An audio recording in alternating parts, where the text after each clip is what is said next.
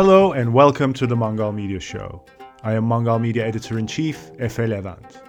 To learn more about us and follow the articles discussed on the show, please visit our website www.mangalmedia.net. Mangal Media is supported entirely by reader donations. If you like our content and would like to see more of it, please check out our pledge options from our Patreon site. Listeners who like fiction can also buy our illustrated short story, Guide to Every City, written by myself and illustrated by Ala Al.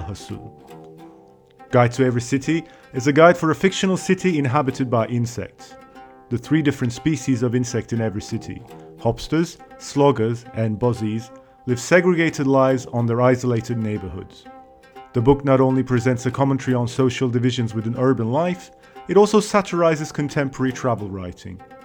The fictional author of the guide, Steve McCracker, is a thoroughly unrelatable hipster who genuinely believes that the rest of the world did not exist until he discovered it for some over designed travel magazine.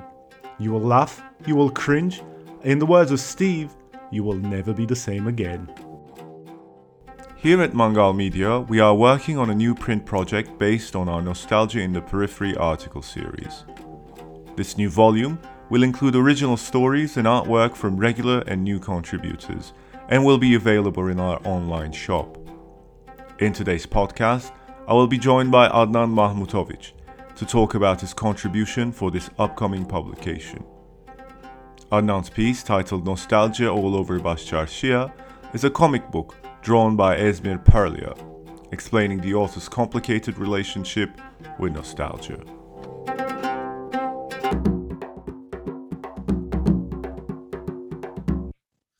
Hello, Adnan. It's great to have you uh, for the second time on the Mangal Media podcast. Very good to be here again. Um, so, you are working, uh, actually, you have finished working on a story called All Over Nostalgia All Over Baščaršija. Am I pronouncing it right, by the way? Yes, it's pretty good. Yeah. Baščaršija. Because, like, a lot of it is also the same. Bashar is also the same in Turkish. Yes. Um, so this was a part of a project, it's an extension of our project, um, Nostalgia in the Periphery. And we're working on a new kind of printed version of it. And you have decided to make a comic book for us called Nostalgia All Over Bashar Perhaps you could first kind of summarize the story that you wrote for us. Yeah, definitely. so, so basically, the story is uh, uh, about uh, it's it's it's a reflection on um, this uh, old uh, what we call it worry about nostalgia as, as something that um, that we have all uh, felt or wanted to feel or wanted each other to feel uh, in diaspora in as as refugees and you know from from the war and onwards. Uh, so so basically the story deals with all the things that are um, uh, well not all the things but a lot of things that people feel nostalgic about when it comes to um, to the place where you come from. It's usually the music the food you know merchandise is a lot of times it is the merchandise you know the small things that we feel uh, uh, we're missing usually from our childhoods from our youth and things like that. So, so the story is about uh, you know how you uh, kind of uh,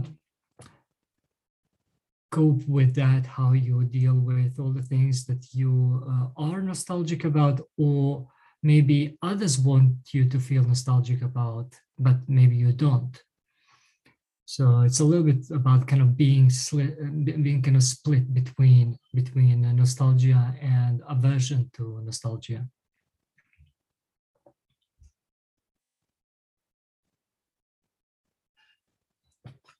I cannot hear you right now. I'm sorry, I had left it on mute.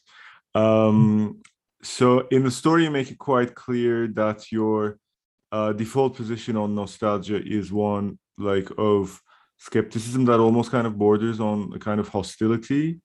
Uh, perhaps you could explain like how you came to feel this way about nostalgia. Yeah, absolutely. So, so basically, I opened the story with this uh, uh, very strong kind of onslaught on nostalgia, or at least kind of a reflection on the way I felt um, when I started writing. You know, back from from the '90s on, and uh, the first ten years of refugee life. Uh, and uh, basically, I, th- I think uh, the reason I uh, I became really well. Obviously, this is this is a, a story which is semi-satirical, and it's also uh, made into a, a, comic book. So, uh, so there's a lot of hyperbole. There's also uh, there's a lot of exaggeration. So, so the, the entire kind of feeling of hostility towards nostalgia is is a bit staged definitely it's a bit exaggerated as it as it should be just as nostalgia itself is exaggerated uh, an exaggeration of uh, our love for for things uh, it's very everything that we feel nostalgic about is metonymic. We single out things uh, which then become representative of everything that we loved uh, who we are and uh, so we just charge I, well, the, the, reason I, I always felt that at least from the beginning the aversion to nostalgia was that usually people would single out a couple of things and uh, and they assume that those things were the common things to everyone so everyone should feel nostalgic about r- that selection of things uh, and uh, and I felt like, okay, well, maybe I'm not, you know, maybe I'm not nostalgic about those things at all. Maybe I, I, I I'm really pleased never to ever, you know, ever see those things again, or feel those things again, or you know, never to hear that music again, or. Uh, but maybe I'm nostalgic about something else, you know. Maybe uh, it's it's it's something much more private. So it was, it was this sense that in diaspora in uh, as we were you know in in uh, what you say the periphery uh, from uh, from our own uh, you know country of origin that we basically you know invented or reinvented ourselves through a couple of, of those you know metonymic things. And and I, I felt that was reductive. And I, I, I always felt that was kind of hurting us as a community uh, that didn't really help us either kind of gain back our roots or feel safe again in who we were or who, who we are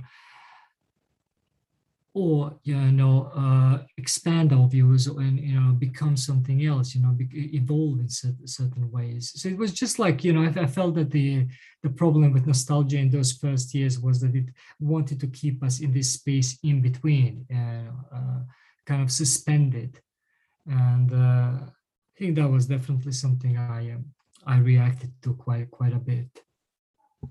So you were bothered by the aspect of nostalgia that made you feel like you have to conform with uh, the opinions of like a group as opposed to having like your own individual expressions of what you miss and what you don't.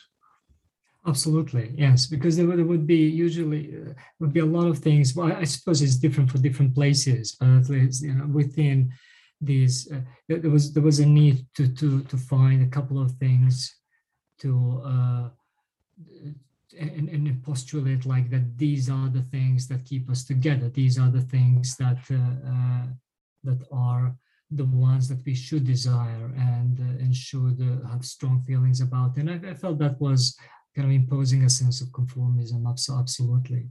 Mm-hmm. yes. And not being honest about ourselves you know about things like if if you say okay well this is what you should cry over. You know this is what what should make you cry and this is what should make you laugh and this is what should make you uh, feel cozy or warm or cold or whatever you know uh, then then i i usually felt that uh, that didn't really do me any any good.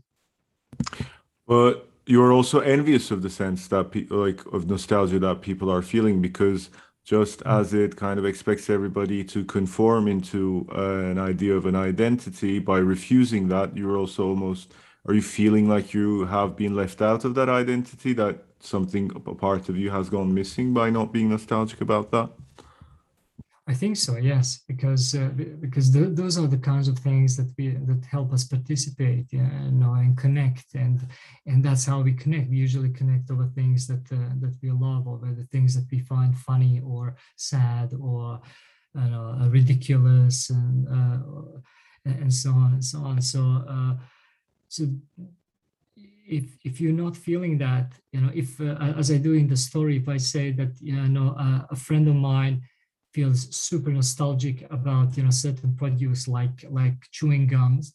And and he buys you know uh, huge amounts of, of, the, of the chewing gum. And then my daughter who's actually born in sweden and who ha- has no connection to bosnia in that way you know she connects to that uh, of course uh, that that produces a sense of um, of uh, envy. And i think that's uh, that's an interesting I, I think it's good to be honest about that. Uh, uh, I think this whole idea of nostalgia kind of brings up a political question about assimilation as well, because I suppose the more nostalgic someone is to their home country, uh, the less likely they will be in in terms of like integrating into the country that they are. Is that something?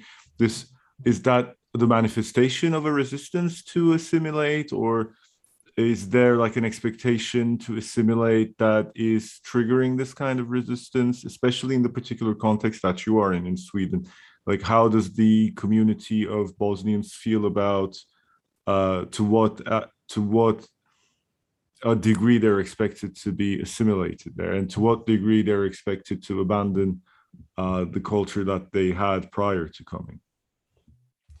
Uh, i don't know how strong of a demand that was on the Bosnian community uh, comparing to some other communities whose uh, uh, uh, cultures perhaps and, and you know things they love uh, were probably regarded as more foreign as more as stranger than than ours especially because we have a history of being in, in these places. So th- there are these uh, historical connections. So it's definitely more of a transition than, uh, than a shock uh, of the kind that perhaps others have, uh, have experienced.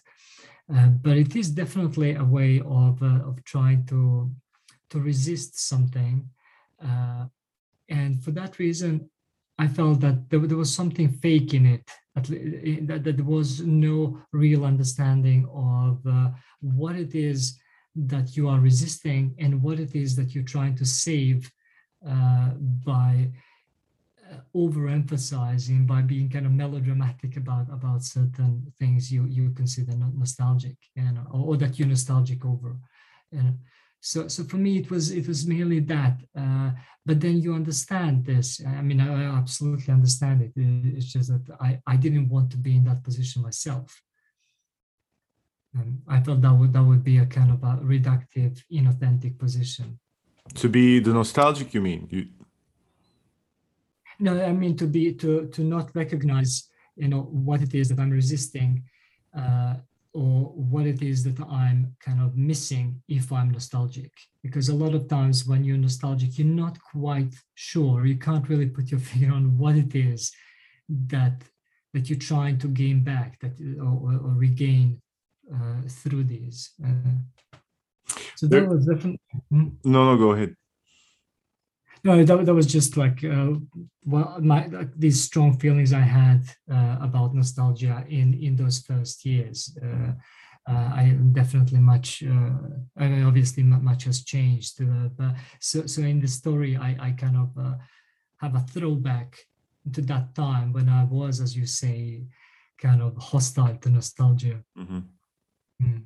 And as you have aged, you have become kind of friendlier to, to the idea of nostalgia. It's, kind of become, it's, it's become inevitable.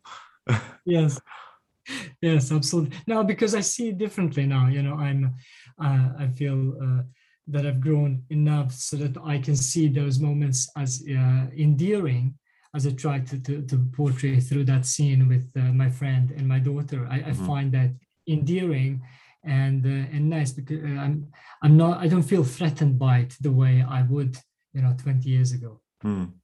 Could you perhaps like explain because when you say threatened by it, Mhm. uh, it is it is a very very potent feeling, and could you maybe point out to like a singular experience where you felt threatened by nostalgia, or like could you describe that sense of feeling threatened by nostalgia? Let's see, I, I think one, one of the things that I uh, describe in um, in my short story collection, How to Fare Well and Stay Fair. In fact, in that story, uh, it was that realization when um, the way people were uh, treating my father, my late father.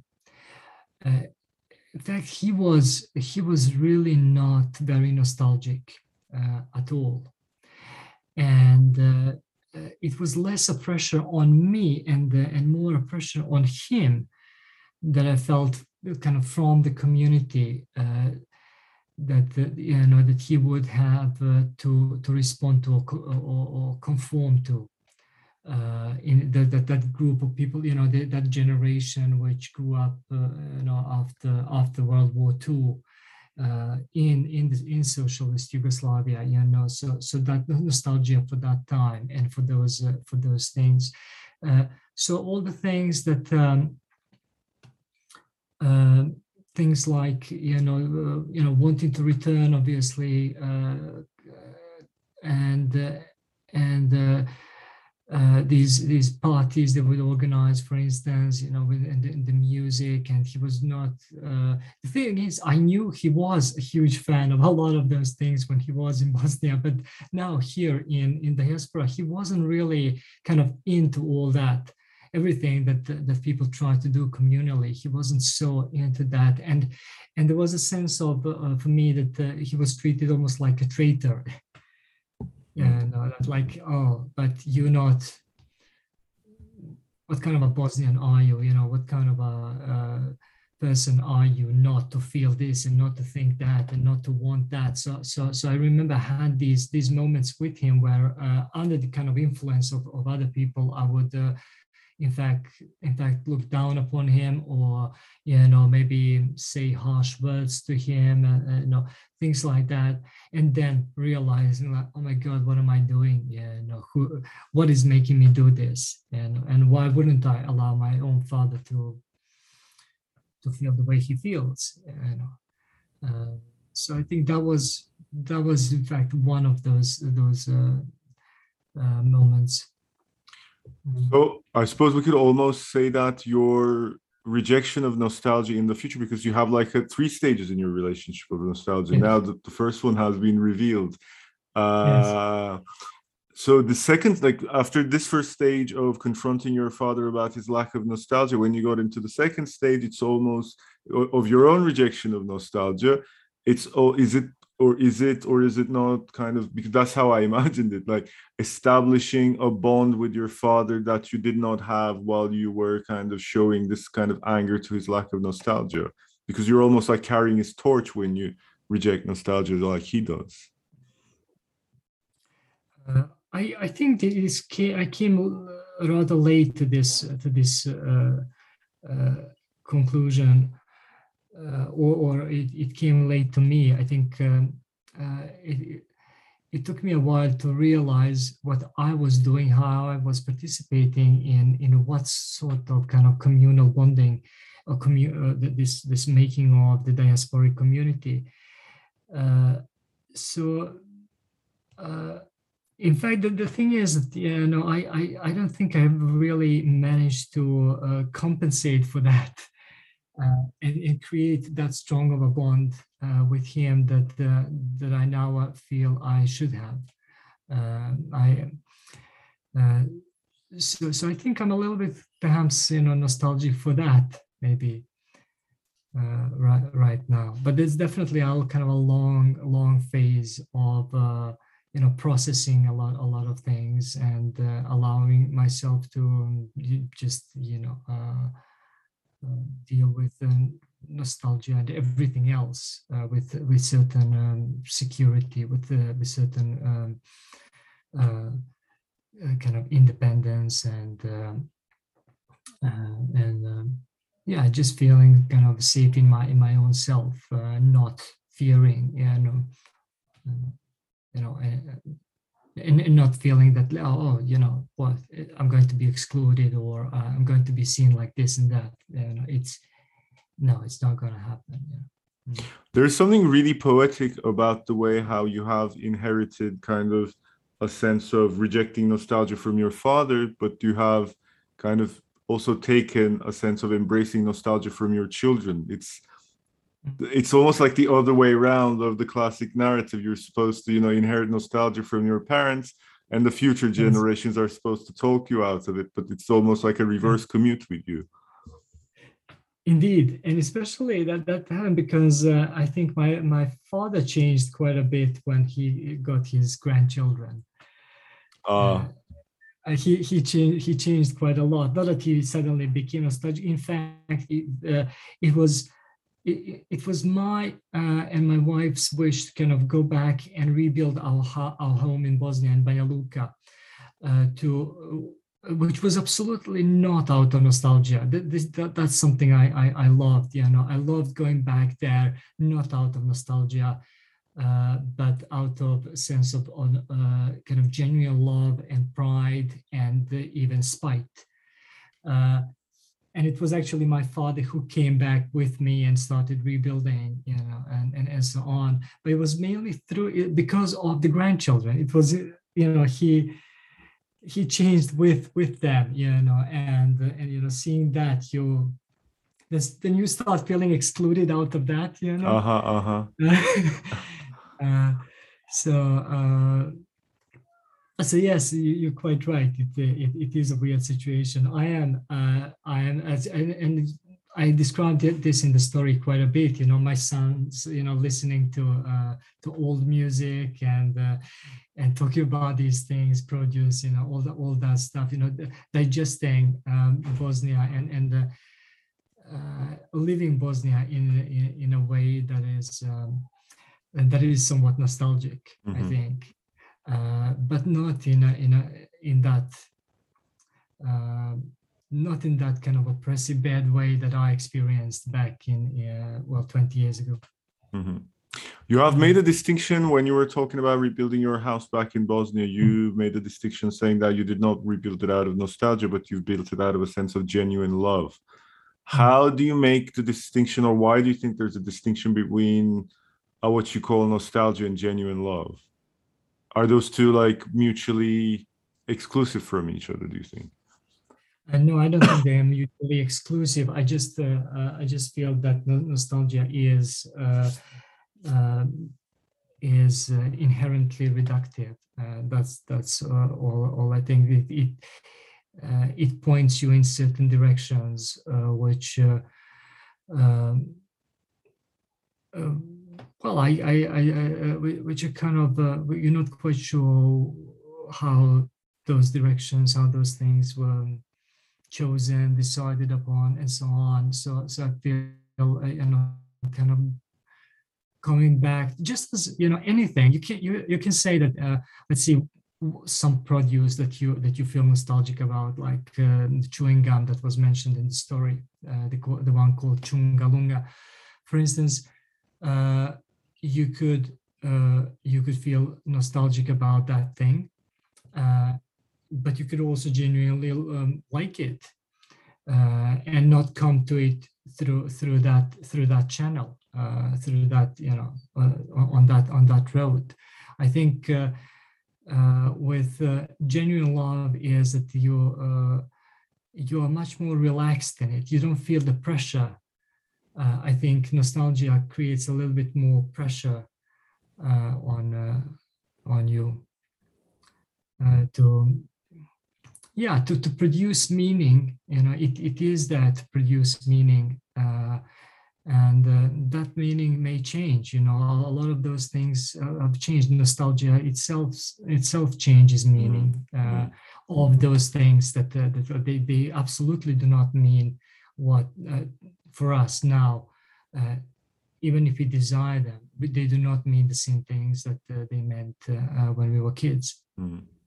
Mm. I think one of the biggest problems with nostalgia for me personally is that it always kind of uh, emerges out of situations when there's like nothing to look forward to in the future. Yeah. And the more sense of nostalgia is introduced into like a collective psychology, the more it makes sure that there is nothing in the future to look forward to. And in that sense, there's a lot of kind of like political nostalgia as well, especially for past ideologies, past periods. I mean, in Oh, Turkey, absolutely. Yeah. Right. In Turkey, we have this kind of big divide. It's almost like a politically defining factor here, like uh, whether you are nostalgic for the Ottoman Empire or whether you are nostalgic for like the early Republican single party period. I suppose there Yes. is much of a similar kind of story for Bosnia as well.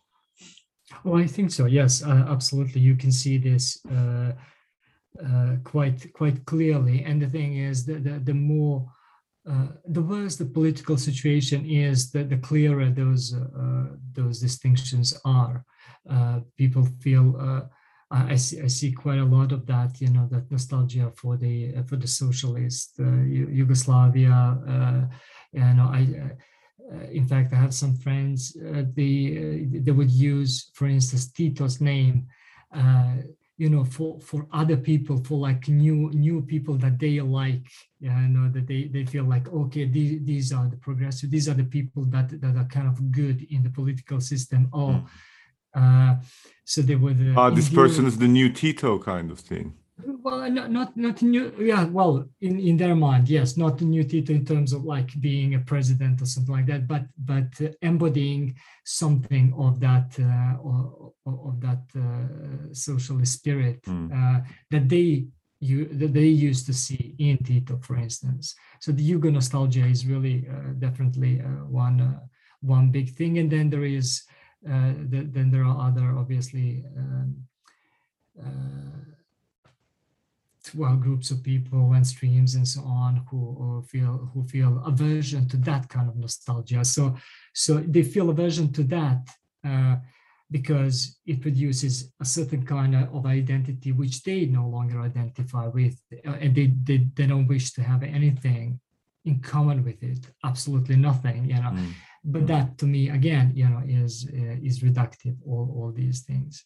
So uh, so as you say there's uh, back when i was a uh, uh, had had this kind of hostile aversion to nostalgia it was it was not of this kind uh, it, it were other things but eventually as as you say it uh, it got crystallized into uh, into a lot more political political nostalgia Mhm. Mm.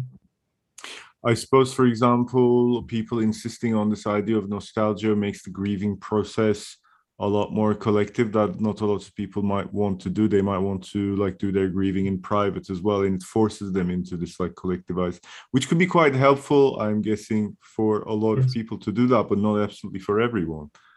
Yes. Um, yeah, de- definitely, uh, definitely. Though I don't, I don't think it's it's necessarily wrong to uh, to to grieve in, as a community and, and share that. I kind of uh, I kind of like that in many ways, and sometimes I, I just uh, give in uh, uh, and and accept that.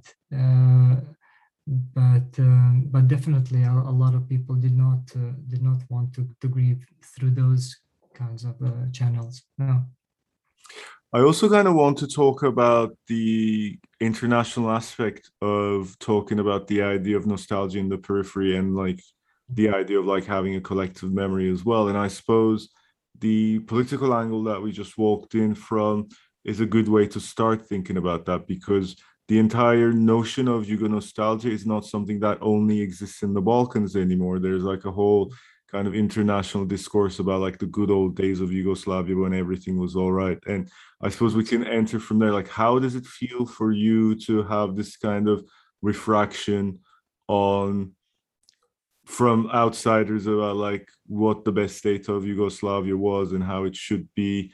How how what how do you reflect on that? like I, uh, uh, what i think i feel and and what uh, a lot of people i know feel uh, is that uh, it produces uh, a sense in us that first of all that the uh, these good good old times were good uh, in in a way that is uh, uh, well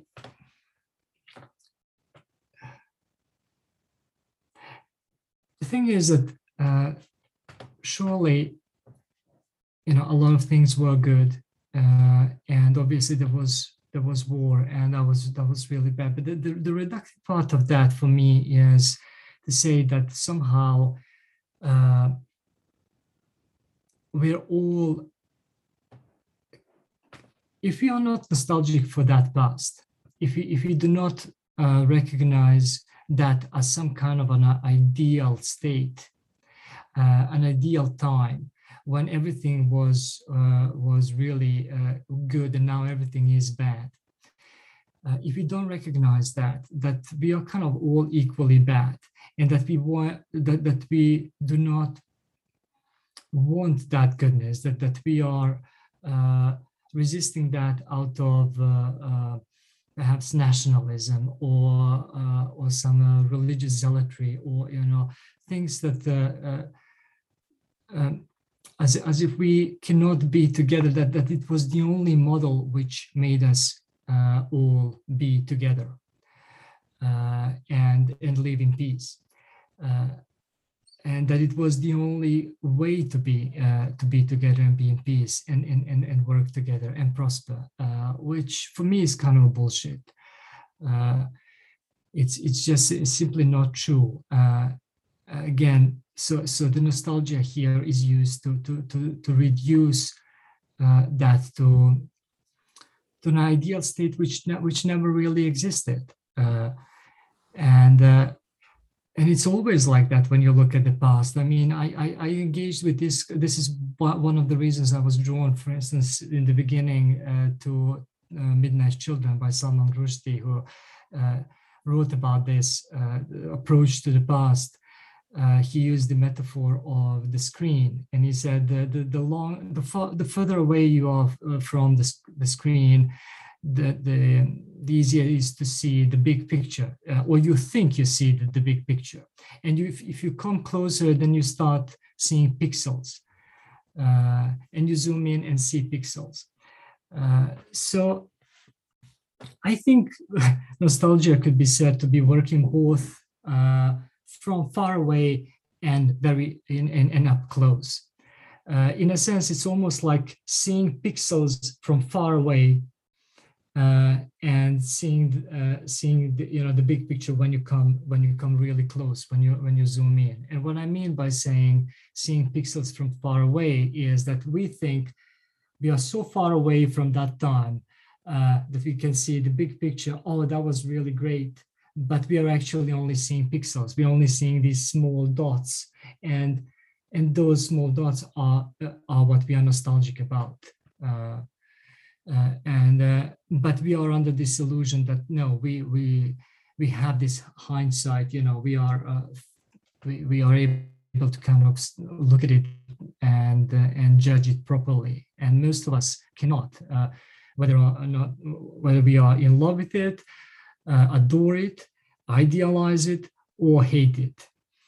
Uh, I think both uh, both of these. And uh, the reason why I, I kind of uh, uh, well, should I say, offended or hurt when, when you when you hear that kind of idealizing from the outside, is because then everyone is equally guilty of all the bad stuff that's happened. Uh, and uh, uh, that's not something that's uh, that's that's true. That you know, oh, that was the the war between brothers, and mm. and that was the war which, in which you know all sides were equal, and they all equally hurt each other, which is simply not true. but that is that is the sense that is produced by this image of okay it used to be a country of brothers and sisters and uh, and and love and now the brothers are killing each other uh, as if it is entirely uh, mutual and equal yeah, it denies the possibility that there was something even back then that was kind of building up to what happened in the 1990s. Mm. Exactly. Yeah.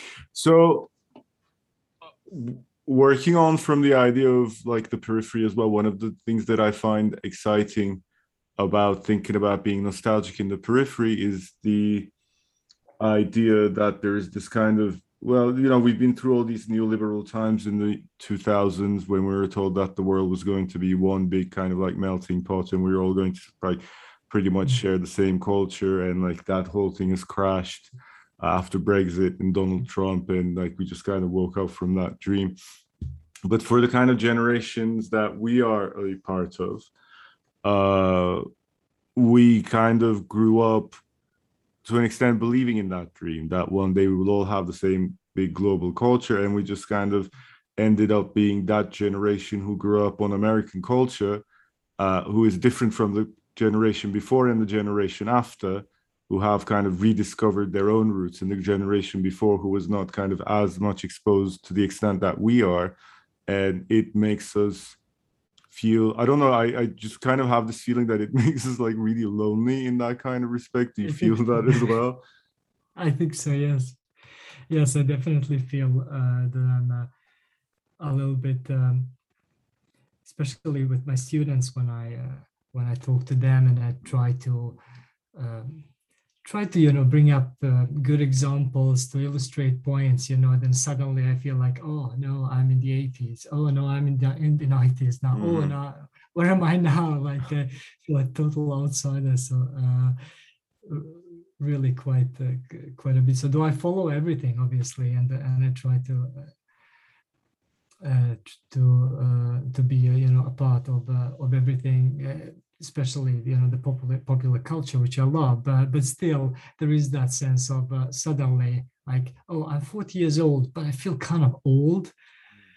You know uh, because uh, you know because what you know what i consider recent uh, you know it's already a, um, a kind of old classic or ancient thing for for the new generation. You know it goes so fast. It, it goes really really fast I just feel kind of embarrassed as well because a lot of the times I find myself like I catch myself talking about I don't know the uh, philosophical history of uh, early modern Turkey or like 20th century Turkey. I'm thinking to myself, you know, this kind of because it's a philosophical genealogy that's often understudied at, in favor of kind of European philosophers and things like that. But there was a kind of really exciting uh, philosophical history in this part of the world where we're trying to grapple with the idea of modernism and like we're trying to understand whether by modernizing we are we going to like westernize? Are we going to lose our essence? I mean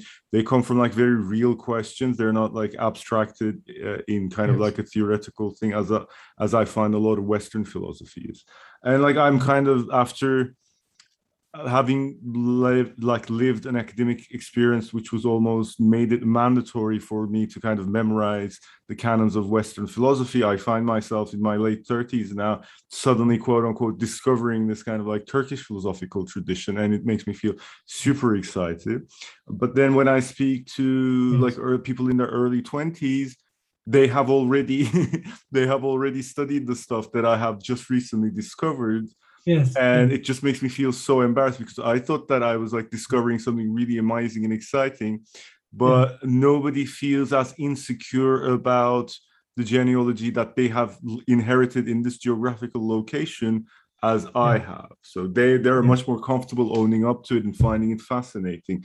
We mm. I feel like we were kind of denied that self-confidence as yes. our generation.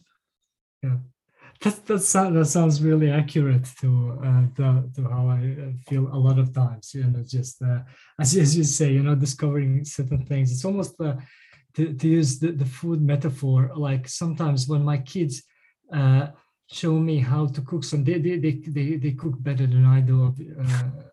Uh, uh, Why is that obviously? You were just saying obviously. I don't know. like, obviously, maybe, maybe because you know I was I was that generation in which you know uh, men were not ashamed to, ah. to start cooking, uh, you know, and or uh, you know doing the dishes and uh, and going to the laundry room and so on, doing the laundry.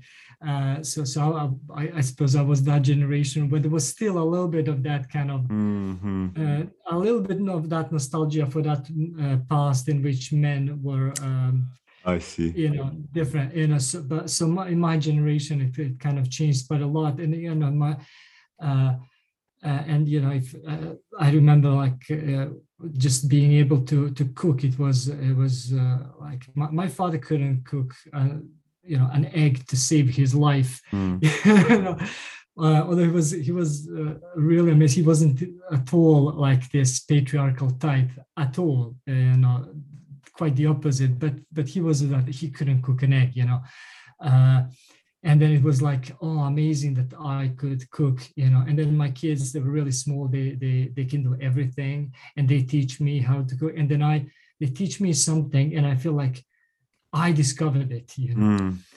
Uh, and I feel like, oh my God, you know, like if this this is so great, you know, I immediately have this uh, this because I'm a writer, you know, so so immediately, you know, fantasy works uh, uh, at some kind of hyper speed, you know. So immediately I have this image of me opening, you know, a, a chain of restaurants with that food, just to to realize, well, everyone can cook that now. You know? so so that's just an example of, uh, of uh, I mean, you you use the reference to uh, to knowledge and philosophy and all those things, that, uh, and uh, and I uh, um, and I feel that just as as in the story with with my kids, I feel that sometimes they they teach me, you know, what was good music in the '80s, and what's good music now, and you know how I should look at it, and and, and so on. So a lot a lot more relaxed about it. Yeah. Mm and like you make it clear in the story as well they it's i suppose it's kind of funny and awkward to see them kind of be nostalgic for things that are not specifically where they think it comes from no exactly. you, you know the exact origin of it but they kind of perform their nostalgia through that and they yeah. don't seem to mind that it's not fully authentic in the sense that they think it is exactly yes they don't mind at all. They don't care at all. And you see that it's it's just an experience for them. You know sometimes uh, i mean certain things when they come up i cringe. Uh, mm. whether it's a matter of taste or ideology you know they, they may come up you know and suddenly sing some song which is so ideologically loaded i go like oh my god i want to throw up you know i was like how could but then i understand they don't see that at all you know and they uh, they, they, they, this, they, they approach it a, a, lot more like tourists, a lot mm. more kind of aesthetically. Oh, this is kind of fun. And I know a month later they will be past all that. They would never even mention it. So it's, uh, uh, but that I know, as, as you say, I know the origins. I know the the meaning, uh, uh, and uh, and I, yeah, I think there was, um, in fact, there is this song I, I used it in a story some time ago uh, a story which i think i called uh, my camp uh, survivors guilt.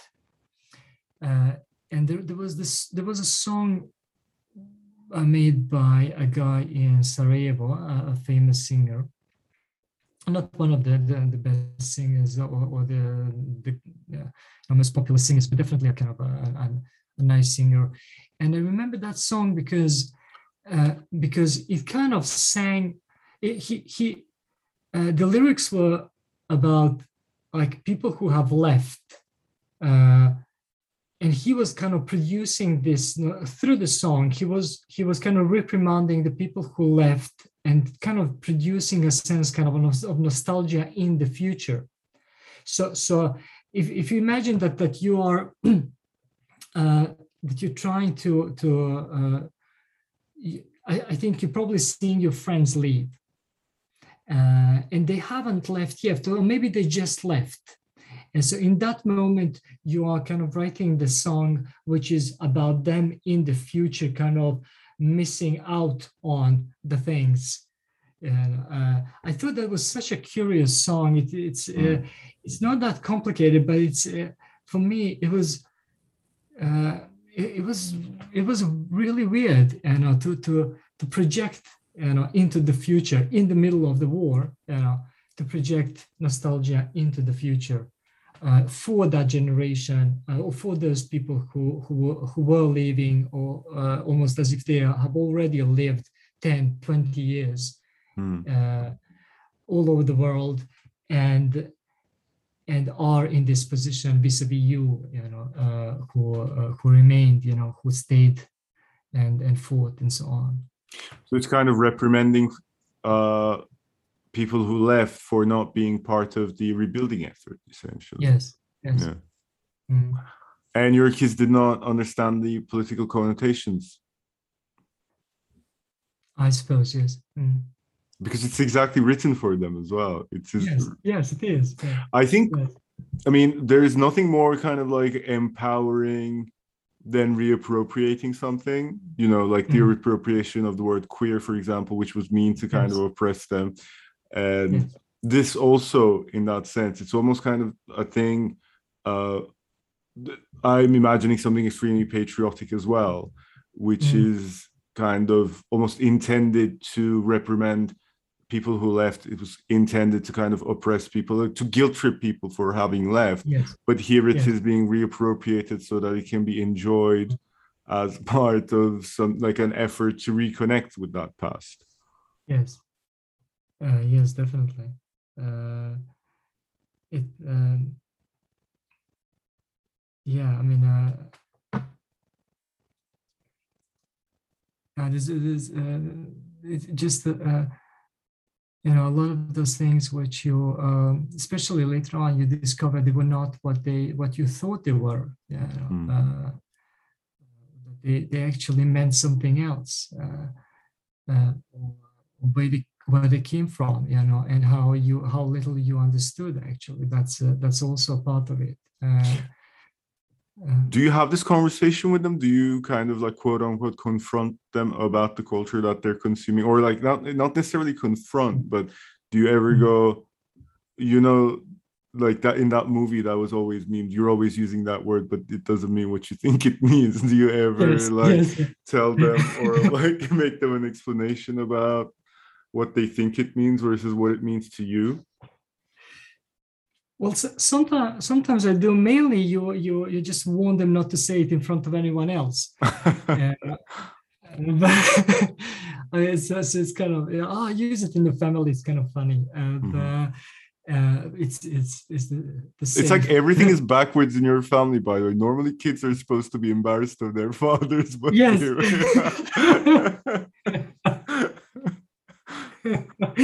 yeah, we have we have uh, really weird terms in in, in, in my family definitely you know and it's it's great fun i, I think. Uh, uh, words language obviously uh, it's, it's it's always really amazing when they try uh, to to use uh, the as you say if you, you heard it in a movie and it's like a good one liner or something like that or uh, you know some phrase and they they keep repeating it and stuff.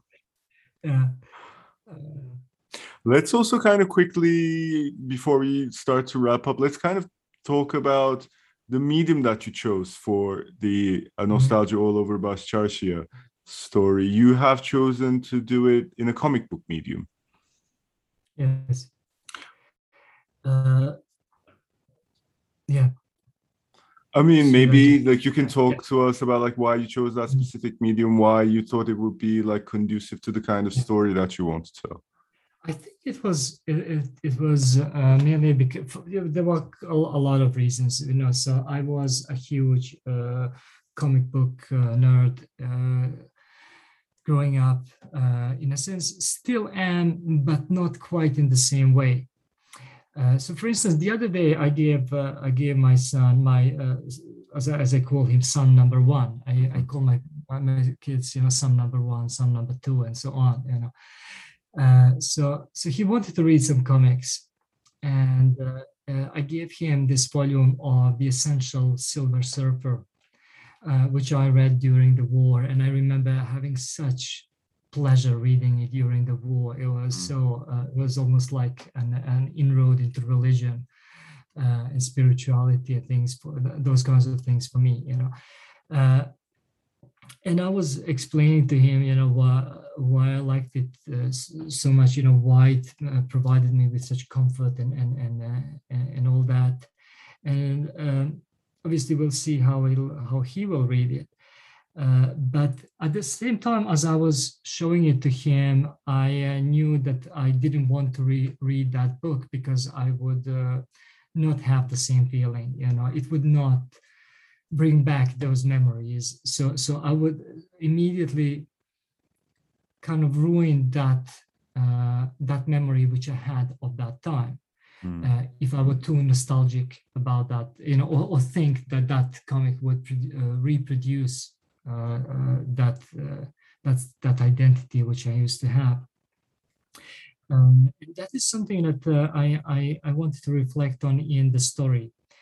Uh, uh, and I mentioned that I think uh, one bit of the story is that I uh, want to kind of I, I feel like going back a lot of people are buying these old comic books which we so they are kind of reprinted constantly reprinted especially those cheaper comics that that uh, that we read as kids. And uh, and I don't feel that attraction. And that bothers me a lot.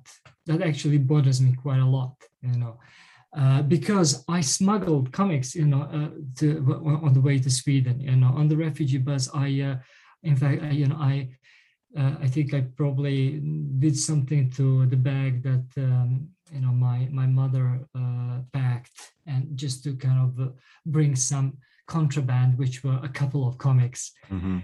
uh, and uh, uh, so, so I feel kind of uh, nostalgic for that. You know, I feel bad about uh, about not having that that same feeling uh, about those things. Uh, so if you if you uh, so, so, when- so when I when I wrote this story, obviously I was thinking, okay, well, this is uh, you know like one of my essays, but this would be really best if it was done.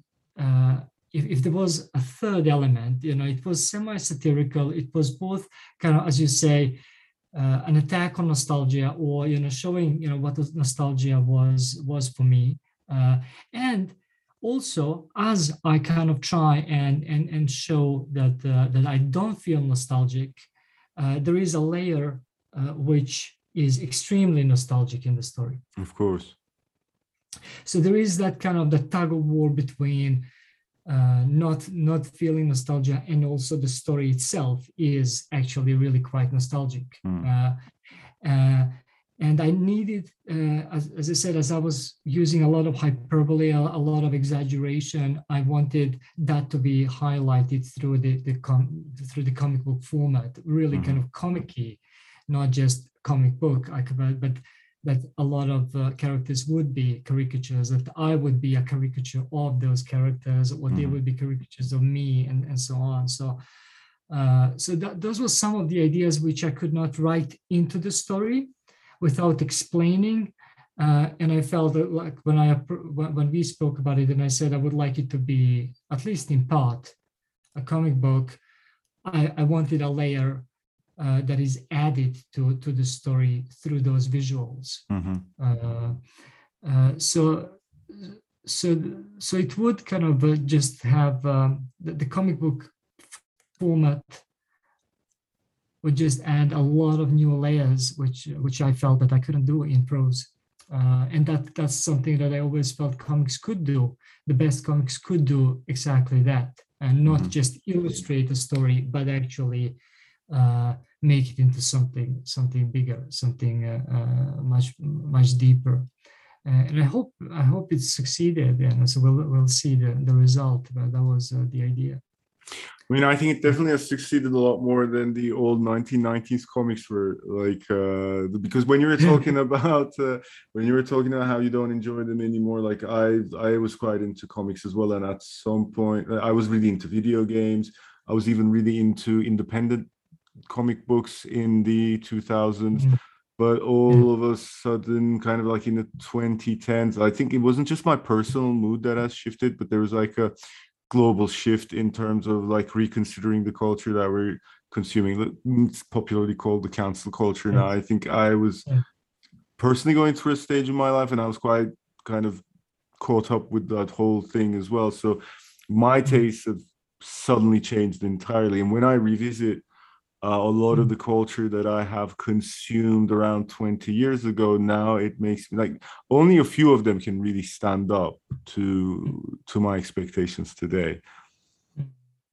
And I feel like it's a similar thing for you and the comics that you were reading. I think so, definitely. Uh, but um, obviously, uh, there, uh, there's that, and there's o- other things you recognize. Uh, uh, well, obviously, the, you you you have changed. Uh, things have changed. You see things differently. But one thing I, I am missing now that you mentioned, you know, the effects of uh, what we call cancel culture and all those things. You know, when I- when I was a kid, I read absolutely everything. You know, uh, absolutely everything. And so, so, uh, and uh, the, no one was censoring anything for me. Uh, especially the comics were liberating, I think, because uh, because no one was controlling that. Uh, and they they were always always uh, they were uh, kind of uh, not meeting your expectations. You know, they would Mm. always push you into uh, in, into kinds of thoughts uh, and weirdness that that you couldn't experience anywhere else. And Mhm. uh, they were extreme. It's like there is, I mean, just trying to to uh, if you would try to to uh, to censor some of those comics, that would be it would be just insane. You would just have to burn them all Mm-hmm. uh, and uh, things like the Italian stuff, the uh, well, the, the the French stuff, the um, um, yeah. I mean, I think we would definitely be disgusted by most, as we were also. I mean, I was disgusted by a lot of things when I was that I was reading as a child, but uh, uh, also at the same time so excited about Mm. being able to to to experience all that. You know, a lot of political comics, a lot of uh, uh, you know sexual comics, a lot of uh, um, fantasy. Uh, uh, I think comics always included a little bit of uh, of nostalgia about about itself as well. You know, so so th- so maybe there was that too. So that that's something I feel uh, I'm. Um,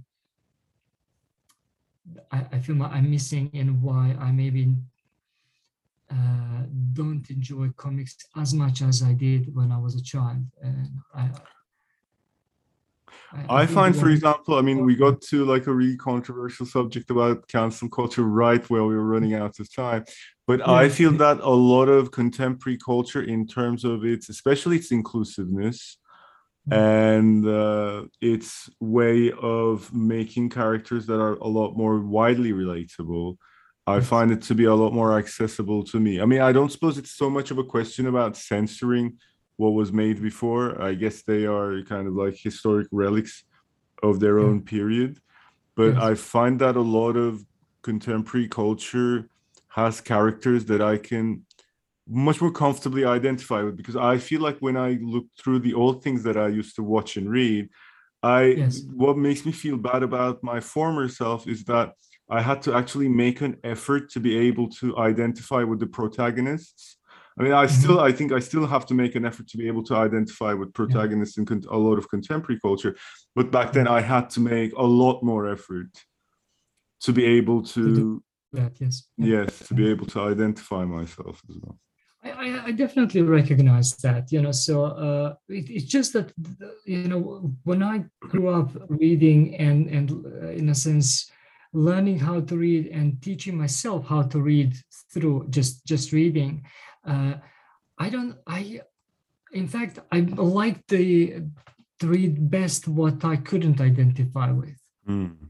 so so so so the things that uh that were made to for me to be um in a sense that I should identify, like for instance, those movies and books about the you know the, the World War II heroes.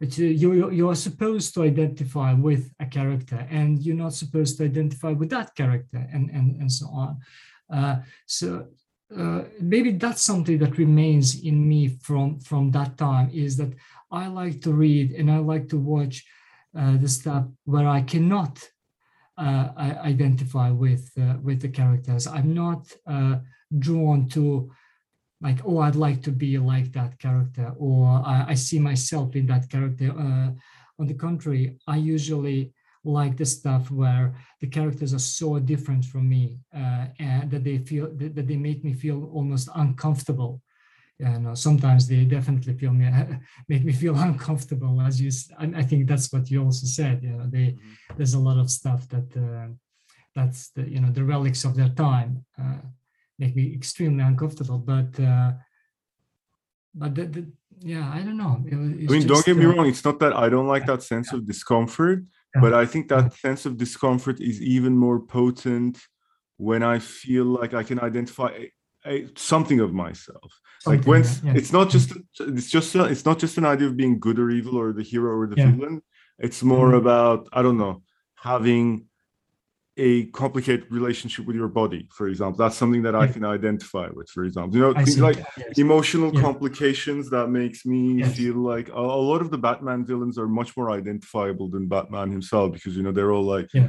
Flawed characters, for example. Mm. And that's what makes me feel a lot more kind of uncomfortable and challenged mm. about like I don't know, take a character like any villain from Batman, they have mm. this sense of um, like a like a victim complex they always feel like they've like penguin is a mm-hmm. very good example they always feel like yeah. they've been victimized their whole lives and it kind of allows me room to start questioning about like how far do i take my sense of my own victimhood for example whether like being bullied as a child or whatever like how far should i take at what point is mm-hmm. this going to turn me into a villain? And those are the kind of questions that really kind of get me excited. and it just makes me really, really uncomfortable when I see him feel the same things, like similar things to myself, but like behaving in a way that I totally wouldn't want to.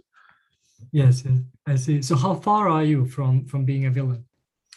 Uh if I told you that I would have to kill you. how far are you though? We, there's all there's a villain in all of us. Oh, there's uh, uh, what was funny to me, uh, uh Esmir, the uh, the the artist who who drew the the comic book, and for the story, he he uh, made one portrait of me uh, in the style of Alan Ford, which is a famous Italian comic. And I, I, liked it so much. Then i was getting these reactions. Oh my god you look evil in that image. And i didn't see that at all. No like, no i know the one. uh, and i was like okay what is it in the image uh, that that uh, that people think uh, i look like? Oh this is the the, the the evil genius behind this, something like that. maybe it's the pointy haircut. I think your haircut is a maybe, bit pointier. Maybe it is. I'm not sure what it is, but I did, I did not see it. but I'm not going to ask him to redraw it. I, I no, I, no, it looks that. really good. Yeah. Spoiler, by the way, that picture looks really good. Spoiler, yeah. No, but you're right. I mean, we should we shouldn't open a and this kind of words, but I think I understand you much better uh, now that you that you explained it. Uh, sometimes I'm not quite sure what um, uh, what identification means and, and what people mean by identification when they when they talk about stories and characters and, mm-hmm. uh, and, and, so on but I'm, I'm i'm with you a lot of times i i i can identify with the things like okay that relationship to that or or uh, or that particular way of um, uh, of, of, speaking or whatever, and not not necessarily the identity of the character. Mm. Well, thank you so much for joining us. This has been a great conversation, and thank you so much for writing nostalgia all over Baščaršija as well. And a big thanks to Esmir. Uh, let's say his name. What's his last name? Esmir's last name. So, so Esmir Perlia. Uh, Perlja. Yes, it's an unusual Bosnian name. It doesn't have the ich. Uh, oh, yeah, yeah, yeah. and yeah, thanks to Esmir Perlja for the drawings as well. And looking forward to have it printed. Yes. Uh, yes, me too. Thank you so much, Efe, for Thanks uh, again. for the opportunity to uh, you know to write that story for for inviting me to do it and uh, uh, and you know creating this open space so so it could develop you know evolve into what it is. Uh, uh, so that's that's really quite amazing, I think. Uh, so that was uh, so much appreciated. Thank and you. Obviously for the podcast, I hope people will like the story. And, Uh, yes, I think I'm quite sure they will. Yeah. Thanks and goodbye. Bye bye.